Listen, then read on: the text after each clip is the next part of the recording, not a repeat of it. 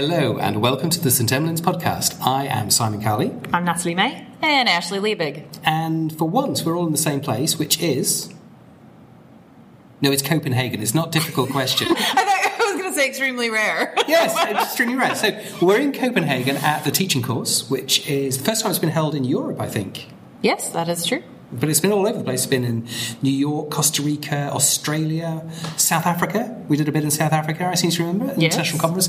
And it's an amazing course um, over three days where we look at I suppose it's the interface between traditional educational methods and the new stuff, the social media stuff, the technology enhanced learning. So, quite a range of things um, to do. And today's been day one, been great, great faculty, great students. So we started off this morning with a really interesting session and a really interesting icebreaker, which I think I'm going to plagiarize and copy. Yeah, we made some business cards. So I got all the participants to take a large piece of paper, uh, design uh, a logo or a symbol that represented them, write their name, their email address, and then an informal competence. So something that they're good at, but that has nothing to do with work. Then I got them to pair up with somebody they'd never met before share what was on their business card, and then we went around the room and everybody introduced the person that they'd just met. So everybody was up and talking, everybody was talking about somebody else rather than about themselves, but they were also deciding how that they wanted to be portrayed. So um, thinking about who they were as a person, what defines them, and I think that's a good place to start for the half day of ZenMed. So, why did you choose to do that particular exercise rather than the usual sort of simple icebreakers like, you know, what's your favourite car or what's your favourite fruit? Fed nicely into some of our ZenMed themes. So we've been thinking about the kind of holistic approach to the clinician, about wellness, which is something that George talked about. We can talk about that in a second. Um, about bringing in those themes of identity and understanding the self which is something that Jesse really talked about in his, his section as well, and how that underpins our responsibility as clinicians and as educators. And we thought that was a good place to sort of start the day. So, one of the things I think we've tried to do on previous courses, this is only my second teaching course, but I know some of you much more experienced than I am, is to get meta with stuff. So we do things and then we tell people why we have done them so that they understand that we're actually practicing educational concepts as we go along on the course. And that's certainly something we're going to expand on a lot tomorrow.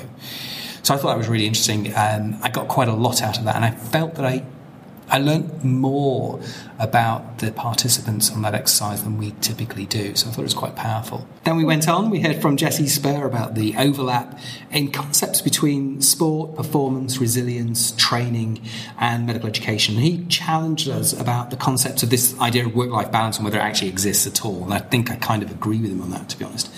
Um, but quite a lot about how to stay healthy and how staying healthy in your personal life affects your work life as well. Yeah, he talked about um, resilience as a muscle and how we can train it in the same way that elite athletes would train. So, prehabilitation and protecting ourselves in advance of, of injury or action or whatever stresses we're going to come up against, some ideas around actualization, and then potentially some rehabilitation afterwards. I thought that was quite a useful model thinking yeah. about resilience. And one of the things I thought about, I guess, afterwards is that if you do imagine your resilience as a muscle, then you also have to recognize that it can get injured if you overwork it and you overuse it, and that then your rehabilitation process is going to take a little bit more time and be a little bit more um, tricky to do. So then we went on, and Robert Lloyd joined us. So Robert's done quite a lot of stuff on the blog for us, for St Emlyn's and for the EMJ blog. And he was talking about his personal journey when working in South Africa about how things really were very difficult and very, very challenging when he worked in one of the big hospitals down there, Khayelitsha Hospital. Rob's experience there hit home for me. I think the his ability to be honest about where he was in his space and reflect and really take corrective action at the time was really important. And so today he focused on the concept of purposeful practice and cognitive reframing, and then some references to black box thinking, all of which he calls his manifesto, which he details in his blog, which I think is just an extraordinary piece. I think it's incredibly insightful. I don't think Rob mind, but he's, he's relatively junior in his training, but the amount of insight and his ability to communicate that is is actually remarkable. I've heard him speak before. Again, I was very impressed today. I think he's phenomenal, and that's really what we're supposed to be doing: is continuing to grow future educators and future lecturers in this in this arena. And I, he just knocked it out of the park today. So then we went back to a little bit more about uh, mental health and wellness with George. So George Willis talked about again about his personal journey. Did you know George Willis used to play professional football? So he's a, he's a really interesting guy, um, emergency physician from Baltimore. Great educator. I've heard him speak. Fantastic presenter. And he got again. He it was a very personal. You call it the EM Zen day today, but it was a very personal day. And he shared a lot of really interesting thoughts and fears about our colleagues and about their mental health and well-being what we can do to improve that, particularly around trainees because that's what we're talking about. But very insightful work. I also thought I appreciated today that he talked about his own well-being and how sometimes his career and his personal life collide and those decisions that where we have to make and the things that which i thought interestingly enough came back to your point that we um, the exercise that we did later about the things that were most important to us and how those things would how those things would conflict with our careers Interestingly, it's very tempting when you do talks like that to talk in sort of abstract terms. And I think when you bring a bit of personal story into that, it's much more powerful. And I thought we heard a lot of that today. And Natalie, you took that one step further again when you actually asked people to get very personal about themselves with your exercise. Do you want to tell us a little bit about that? I do and I don't because I don't want to give it away because I absolutely love running that exercise. I think it's Okay, really powerful. But in essence, it's a prioritization exercise. And uh, I can tell you the bit that comes at the end. So it's called Touchstone. The idea being that this, I'll admit it's slightly made up, story about African warriors going off to war with a stone in their pocket with the most important thing to them written on it. The idea that that's the thing they fight for, that's the thing they're standing up for, but also that's the reason they want to stay alive. And we go through a, a, a process of discovering what that thing is for the people in the room.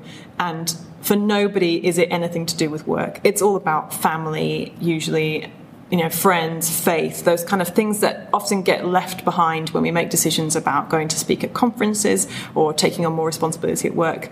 And I really like the exercise for just reframing the decision making that we go through when these opportunities are presented to us. I wanted people to go away thinking, before they take on the next new thing, is this going to cost me something in terms of what's most important to me?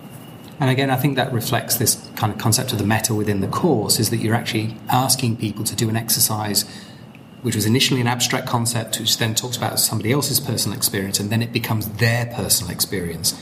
And actually, that journey through the learning is one of the things that I think has developed very, very nicely on the course. In the afternoon, a bit of a change of pace, really. We had a workshop led by Celine, Julie, and Sandra, looking really at social media and how that's influencing and changing the way that we engage in medical education. And the thing that I like talking about a lot at the moment is a concept by Julian Stodd that we're now in the social age of learning. So we've been through the industrial age, we went through the technology age, and actually the technology age we think we're in it, but actually the technology has been pretty well established for a period now. It's how we're using that technology in a social format. There's some really interesting discussions about the different platforms, about you know even things like whether Twitter has actually reached its peak and it's going away, whether we should be using Instagram, which is why we're experimenting with Instagram on this conference.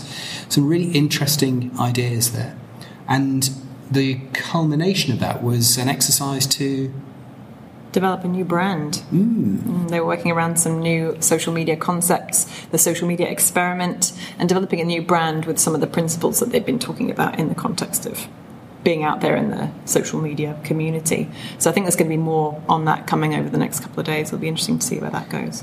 Yeah, and all that work that Julie did around how you can develop personal learning networks. And it's interesting when we looked around the faculty today that this group of people who've come together and are having a good time and are helping learn and helping educate and getting better themselves, the linkage that brought us together was the technology and the social nature of that. Absolutely. All the time when we, we get together, I'm always just blown away. Even today, in the room full of the 60 people that were here, 12 countries were represented by both the delegates and the faculty. And I think that that's a really important piece is that this is, this is a global phenomenon and we're all working together for the same goals.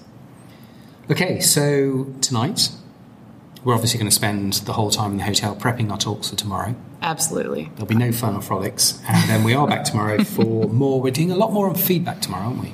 No, we're not. We'll do it tomorrow.